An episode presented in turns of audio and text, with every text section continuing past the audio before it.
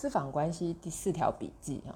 刚刚讲到反移情，所以你在接线的过程中，反移情有很多种方式会出现哦。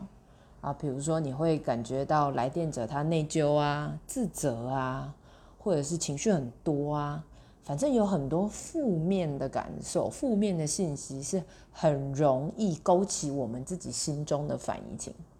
那因为我们说的是勾起嘛，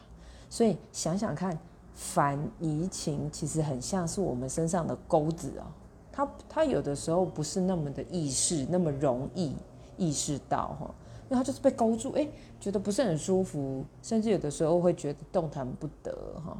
所以，所以我们在跟来电者接线的过程里面，要去感觉这些